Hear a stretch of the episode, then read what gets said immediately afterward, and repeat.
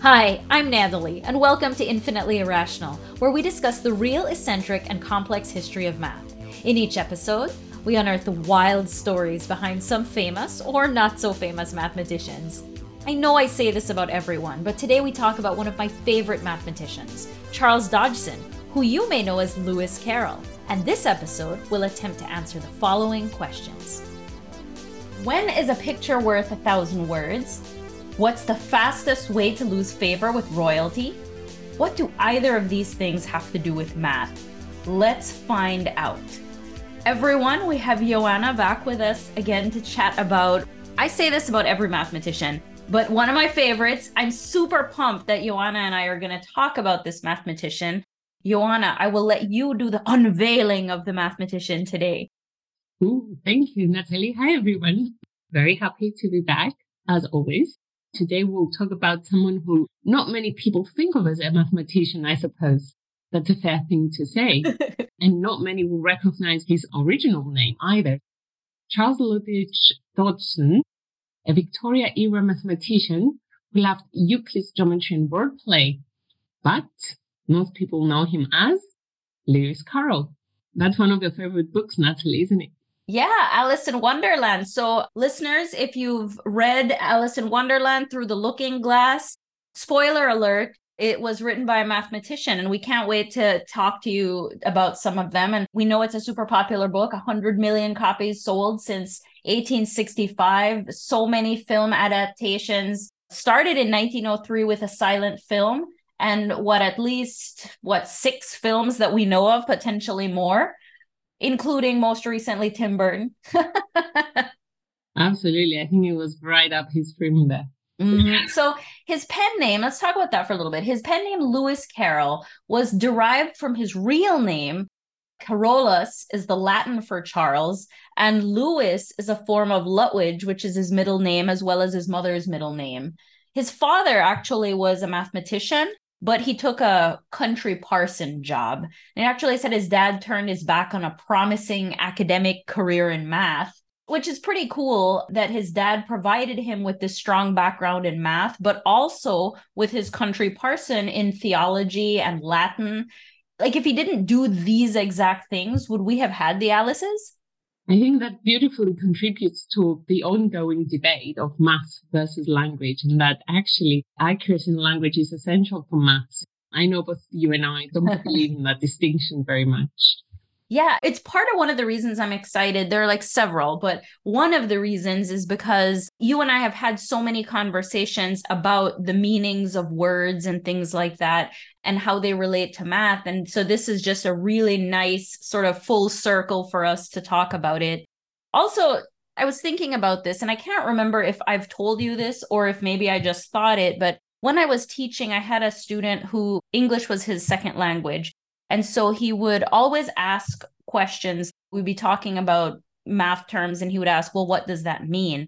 And so, what I started doing in class would be I would tell him, Go ahead and look up the dictionary definition. We'll talk about what it means in English, and then we'll relate it to math. And I think that it was such a good class that we had that because I think it was a lot more rich for people to make the connections between what the word actually means and how it relates to math. One time we were talking about linear regression and he wanted to know, well, what does regression mean? So I said, well, go look it up. So he got his phone and he Googled regression. And the English definition is sort of to make simpler. That's one of them anyway. And that was the one that I used to talk about, you know, we have all these data points, but with linear regression, we draw a simple line through it. So we make the data simpler for us to understand. And so I really love, again, that we're going to talk about this because it is just so fun. Absolutely. Yeah. And a great example. I think sometimes we think that, oh, I'm learning maths in a foreign language, but actually some of the definitions you just need to understand them in both contexts. But it gives a lot of ground for people to familiarize themselves and feel more comfortable because it also has so many universal things about it. True. And thinking about this, math is the universal language because we can look at like Babylonians, the ancient Egyptians, and we can still understand what they were doing today, even though we don't speak ancient Babylonian. What language is that? Um, but you know, we're able to understand, which is really cool. And similarly with lots of stuff, you know, Cardano or Fermat, even at that time with Europe going through, didn't matter where you were, you could communicate with math, which was really nice. So I love we're talking about Charles Dodgson and this is all about him, but we're like, no, let's make it not about him. so he was the oldest of 11 children and was usually responsible for watching his sisters, which led to his love of games and also kids. He was homeschooled until 12 when he went to the rugby school. And I know you have some info about that. Yeah, so um, I think everyone is familiar with the word rugby because of the game. But Rugby is a town in Warwickshire. It has just over 100,000 people living there. The rugby school still exists It's a boarding school. And I checked their website and they actually still proudly talk about the act of one of their students. So they say William Webb Ellis, who in 1823 picked up the soccer ball and ran with it, thus creating the worldwide game of rugby. So it seems like that was the first time someone played something slightly different to football. And of course, then the rules for the new game called rugby were established in 1839. It was only added as a professional game in uh, 1995. Wow. So it took a long time. And American football is quite similar to rugby, but some rules are different, but it looks similar, especially for someone who's not very sporty. Okay, first of all, that is wild to me that in 1823, I have to assume some kid picked up a ball and ran with it. And people were like, oh, look, a fun game that is different from soccer. And they decided they were going to play it. And it became partially worldwide phenomenon. But like nobody actually said, this is an official straight up game that we are going to recognize until 1995. That is wild lots of people were playing rugby in the years in between but it wasn't recognized, which is crazy to me because just like this one guy was like, I'm going to go run with this ball, this little kid having fun, which I guess is how everything is sort of created and invented, but that it took so long for people to say, okay, we're going to recognize this as a game. And pay people to play it. So to have professional players that are actually paid to play. That's hilarious. I love that and that's their claim to fame in rugby is the rugby school and the little kid who played who invented rugby. So although he had a happy childhood until i guess he went to go play rugby all day at the rugby school he was very shy when he was young and he had a stammer. Few of his siblings also shared that same condition. When he stammered he actually would pronounce his name Dodgson and so when the biography was entered in Encyclopedia Britannica, it was actually inserted right before the entry on Dodo. And actually, the dodo in Alice represents him. I was very intrigued to find out. I learned a bit more about Dodo, which was a large flightless bird that was found in Mauritius, which is an island in the Indian Ocean.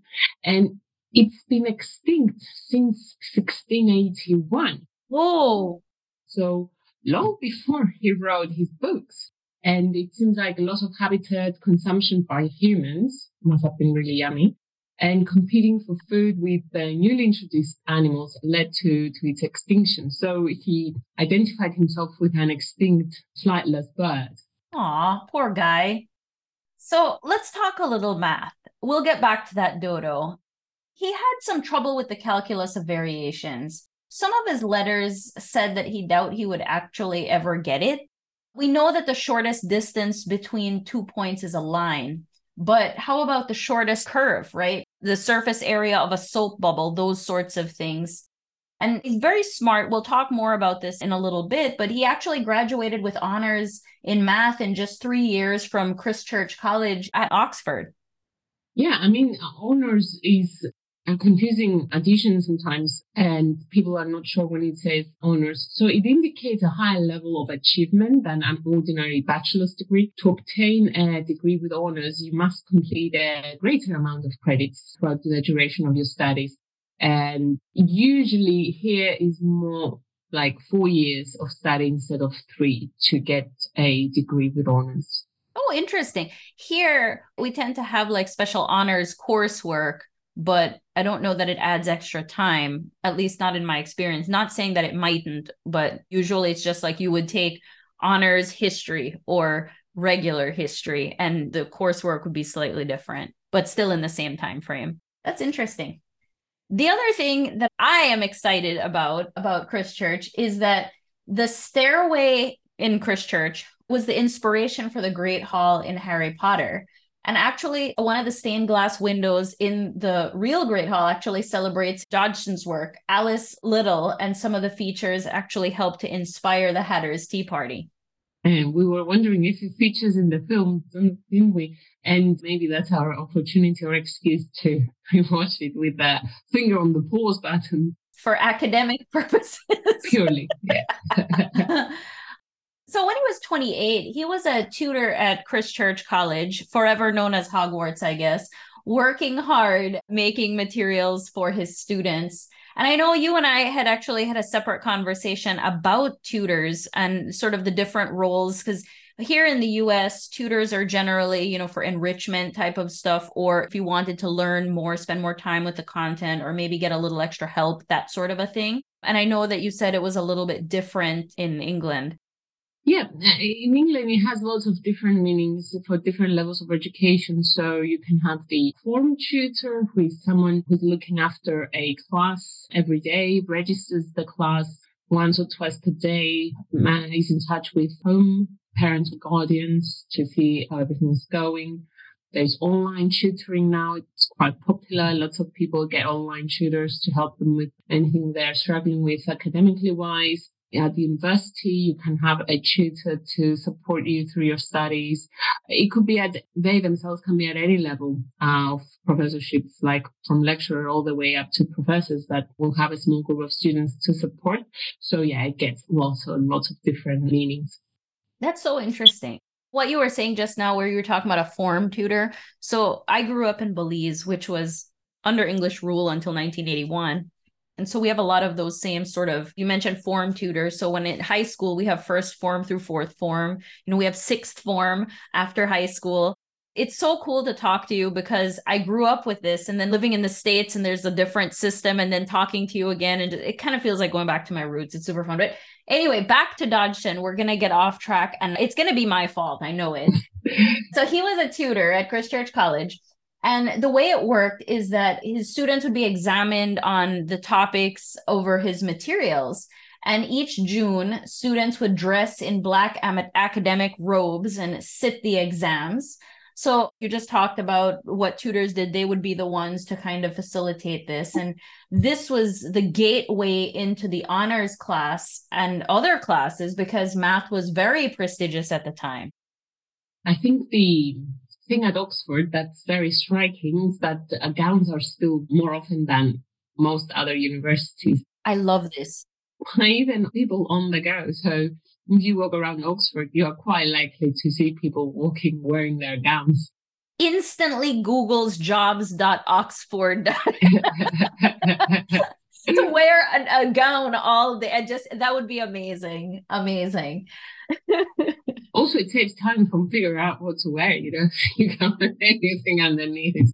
exactly. You know, I've been saying this for as long as I've been alive. Like we had to wear uniforms for school, and I would come visit my friends up here in the summers and they would be going back to school shopping. And I was like, that just seems very intense. I don't want to make those decisions every single morning. Just the same thing. I know. We don't appreciate how easy our life is when we have uniforms until we don't have them anymore. A hundred percent. I think was it Erdős? I think uh, somebody we talked about that would wear the same thing every day, and it was like you know one less thing to think about, which was like agreed a thousand percent. But anyway, so Dodgson would send his sister Mary a list of his mathematical works. And I'm putting that in quotes because these are basically the study guides that he made for his students that we just talked about. And some of them were, you know, syllabus, etc., etc., done. Uh, ditto on algebra, done. Will be out this week, I hope. And I love that sort of thing because is he hoping he'll be out? Like he's like, maybe I'll be out sick this week when the algebra comes out, as we'll see why. Or was it like, I hope to be finished with this thing this week? But either way, I like to envision that it's the first one. But also, like, he puts a question mark after done. So who was he asking? it's a bit unclear, I think there were more that he included in these letters. After he writes like i finished my syllabus and i think anyone in education can certainly appreciate like thank gosh i'm done with this syllabus now. But you know he closes with doesn't it look grand? And i love that. Also some of his works were on euclid as we'll talk about. He really really loved euclid. He had his students memorize so many of euclid's proofs and personally, like I think there is definitely room for necessary for certain memorizations, like things you need to know, like your multiplication tables, right? Like that is sort of the basis of everything. But then other things you can definitely look up as needed. And then he also bought his sister's textbook. And this is my favorite. He scratched out a bunch of the author's notes because, again, he loved Euclid. It was his belief that the author had mangled Euclid. So you're going to read it properly if you're going to read it at all. Mm. I think this gives us a nice mixture of how he was doubting himself on one side, but on the other end of the spectrum, he applauded himself for great work. And I suppose maybe this could also be a good way if one wants to keep improving. Yeah, that's true. That's true. And while he didn't overall change the world of mathematics, it's undeniable that he was very talented in it. In fact, he introduced a variation on Cramer's rule. Yeah, and Cramer's rule is a way to solve simultaneous equations without the hassle of elimination or substitution. And I think lots of students will be very relieved to find out about that. I really enjoyed teaching Cramer's rule. So here there is like this little brute force time where we do elimination, substitution, you know, for these systems of equations and the thing takes like a page.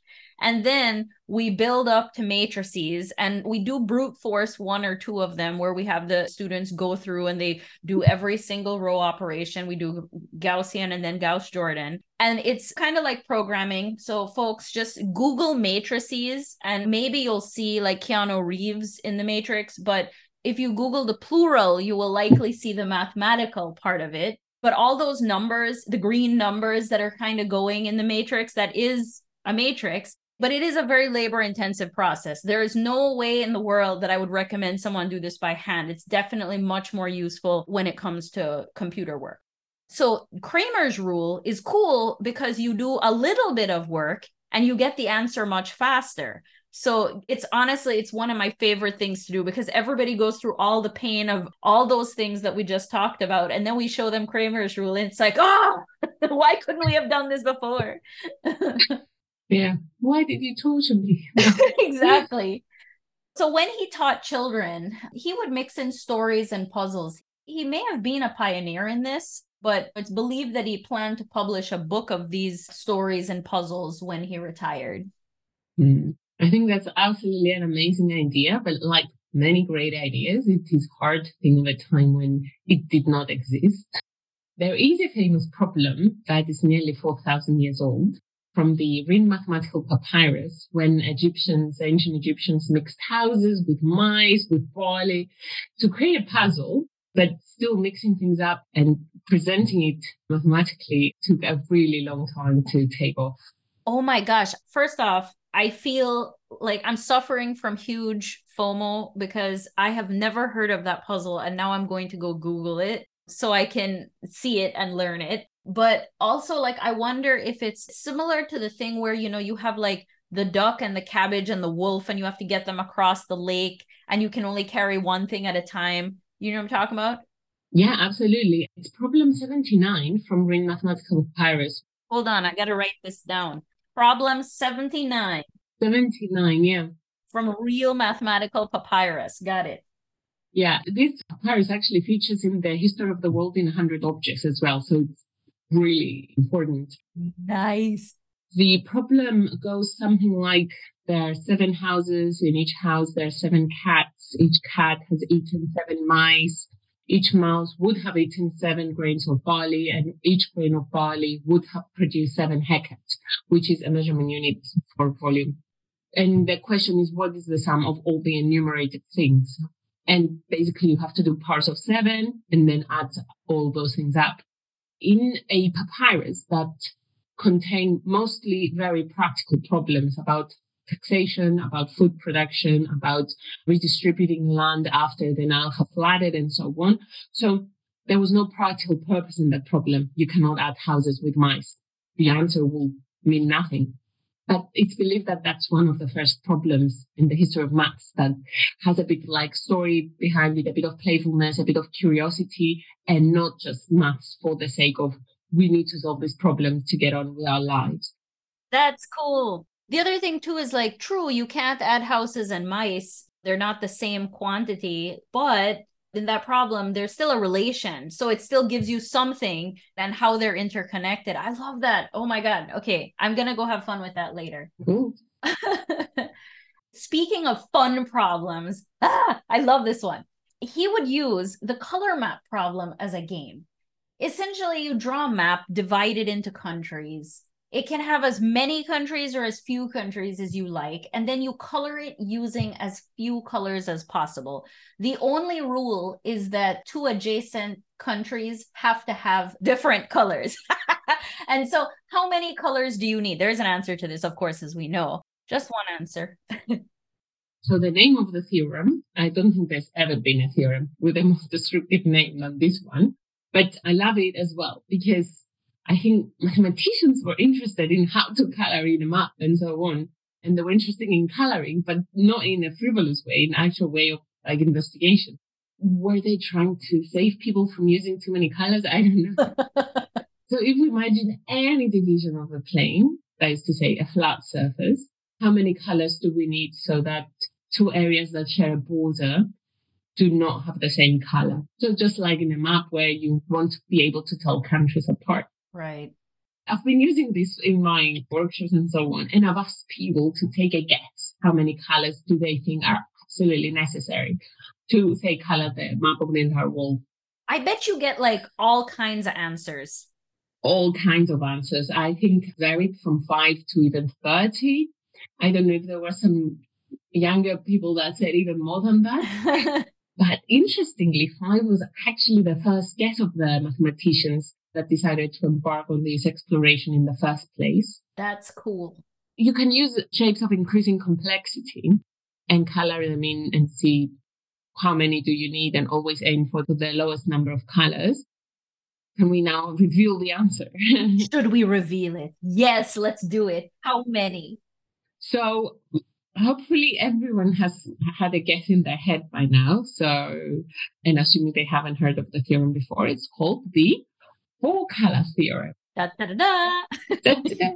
Any map can be colored in with just four colors to tell the countries apart.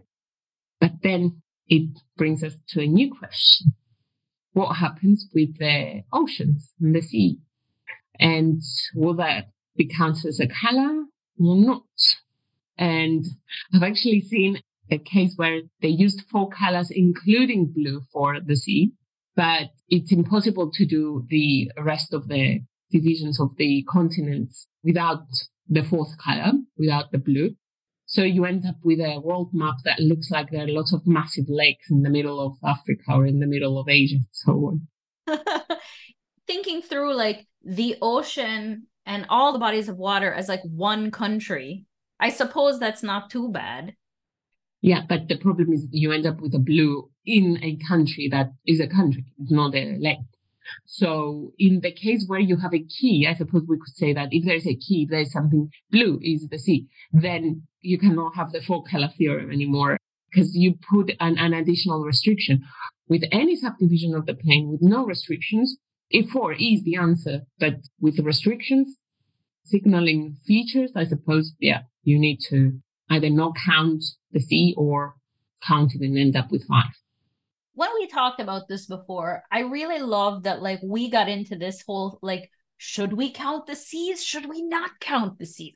Functionally speaking, this is a fun question just to like think about. It's a fun question to noodle on because mathematically speaking, when we think about the plane and you think about any world map, the ocean itself could just be one large country, I guess, or segment, or it could just be the background. Like, what if the seas were white? You know, it's just another part of the plane, which is cool.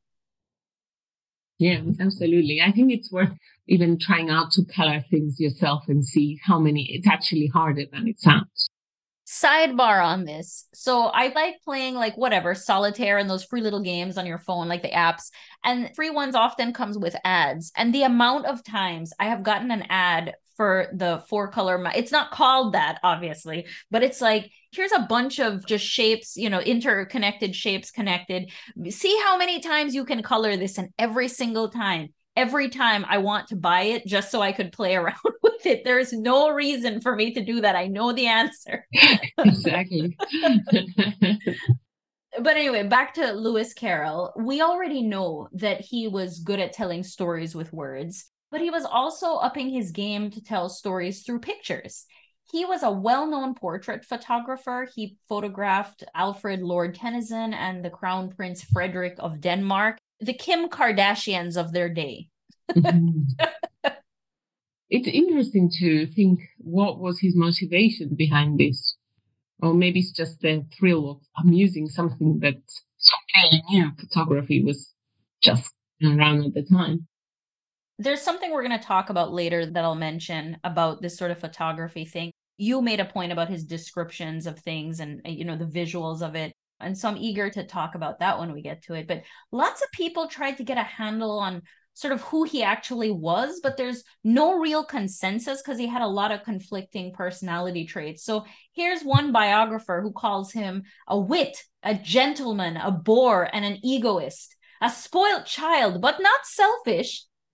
He was a meek professor who didn't like attention, but then here he is running around getting famous people to pose for his photographs he didn't sign autographs and he hated that people knew him by sight. The plight of every celebrity, I guess. yeah, I cannot imagine a combination of spoiled but not selfish. I mean, these two sound as contradictory as it gets. How can you describe someone as spoiled but not, not selfish? selfish? Yeah, it's hilarious. And you know, we talked about telling stories with pictures. He was into realism as well as words. You know, you think about how creative his stories are, but for everything, he was definitely a logician and a mathematician that was fascinated by, frankly, the illogic of nonsense. And I think that's one of the most fun things about his writing. I have a favorite quote with this from Tweedledee's poem in Alice Through the Looking Glass. Can I read it? Yes, tell us your poem. So, but four young oysters hurried up, all eager for the treat. Their coats were brushed, their faces washed, their shoes were clean and neat. And this was odd because, you know, they hadn't any feet it cracked me up every time I read it. Like the first time, I think I was just laughing out loud. you know, like how does it occur to someone to write about clean shoes on creatures that have no feet? like I cannot get my head around that. How do you land on that idea? It's too funny. It's like, what are the things that you want to do to get ready for something that is important to you. He talks about all the care that's taken, their coats brushed, their faces washed, and then, oh, also shoes. Why? it's too funny. And you think about this, right? Like he's this very logical person, this mathematician, and then he's got this nonsense like we just talked about. And here we're over here like enjoying this but at the same time like it is very contradictory. So perhaps he was spoiled but not selfish a wit a gentleman a bore an ego all of these contradictory things. He was very shy. He could sit for hours at a party. But when kids showed up his shyness and stammering would just vanish and he would play with them and tell stories. And it's funny because I really enjoy asking ridiculous questions and again, I've said this a lot recently, but that's one of my favorite things about Dungeons and Dragons. When we play D&D, people ask all kinds of weird random questions and it makes sense in the context of what you're doing. Whereas if you go in the real world and you ask someone, like, what's your third favorite dinosaur? Like, no one has an answer prepared. They're like, why do you even care about that? Why are you, this is nonsense, you know? But kids, if you ask a kid that, they certainly would have probably stack ranked, you know, like their top 10 or something. And I think, you know, kids aren't afraid to think. And he really seemed to enjoy, like you just said, the oysters and the feet. He really enjoyed this sort of illogical nonsense. I think that's possibly what made his books so loved by children because most children's stories at the time were written with the express intention to provide a moral compass, something which he detested. There is some suggestion that he took some inspiration from Kingsley's The Water Babies that was published two years before Alice, that was taking place in a fantasy world as well. But that one was again trying to provide moral compass. His was just for fun. And that was the big thing that changed. Gosh, that's interesting. I think of like all the stories I read, all the Grimms, all the Hans Christian Andersen, you know, all of those. And you're right, every single one of them was in very concise, short, in and out. There's your moral. Don't lie. Be good to people. You know? Which again, I love those stories. I absolutely adore them once Dodgson took a girl he knew to see a static panorama of Niagara Falls. I love the interaction that he has with these kids. Like, and they think this is a good continuation of the fact that you don't have to have some sort of moral with this story I'm about to tell. So there was a dog at the front of the image. And he would tell her stories about this dog being real, but just being trained very well to stand there for hours without moving he talked about if they waited long enough, they would see an attendant bring him a bone. He was allowed a certain number of hours off each day when his brother, who unfortunately was rather restless, would take his place. And one time, this badly behaved animal, the brother, on one occasion jumped right out of the panorama among the onlookers, attracted by the sight of a little girl's sandwich, because apparently, I guess the brother didn't get a bone. I don't know.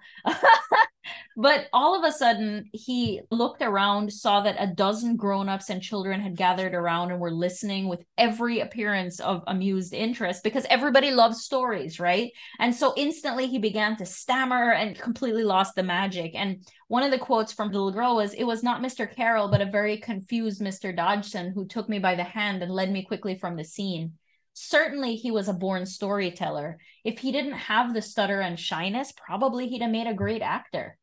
And I know what you're going to say with this next story, but I'm still going to tell it because I love it. No, it survived for a reason, so you should definitely tell it. I will, but I'm glad you're here to pull me down from pie in the sky. Queen Victoria loved Alice. And there's a story that goes Queen Victoria loved the Alice book, Alice in Wonderland and she asked for a standing order of the next book, which was a condensation of determinants. And so she gets this book and she's not amused. But in any case, you know, you look at the books that he did write, and he's proof that you can certainly be a mathematician as well as have a sense of humor and imagination. Oh, absolutely. Yeah, I read a bit about this story and it may be an anecdote rather than true because Dodgson did not want to be identified as Lewis Carroll in his everyday life. So he even refused to have his caricature published in Vanity Fair after the phenomenal success of his first book.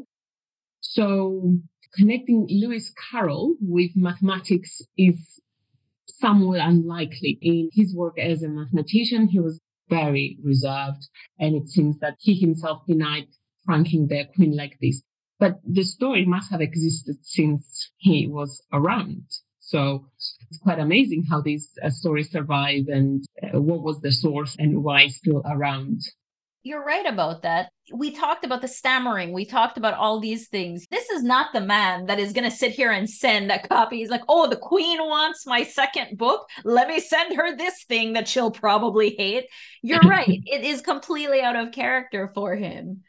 And when I first heard about Lewis Carroll, equivalent Charles Dodgson, I don't know. I think I was in my 20s, maybe. Like it wasn't something the first time I read Alice when I first got into math, which were two separate time periods, I should quantify. But, you know, when I read Alice, I never was like, oh, this was written by a mathematician.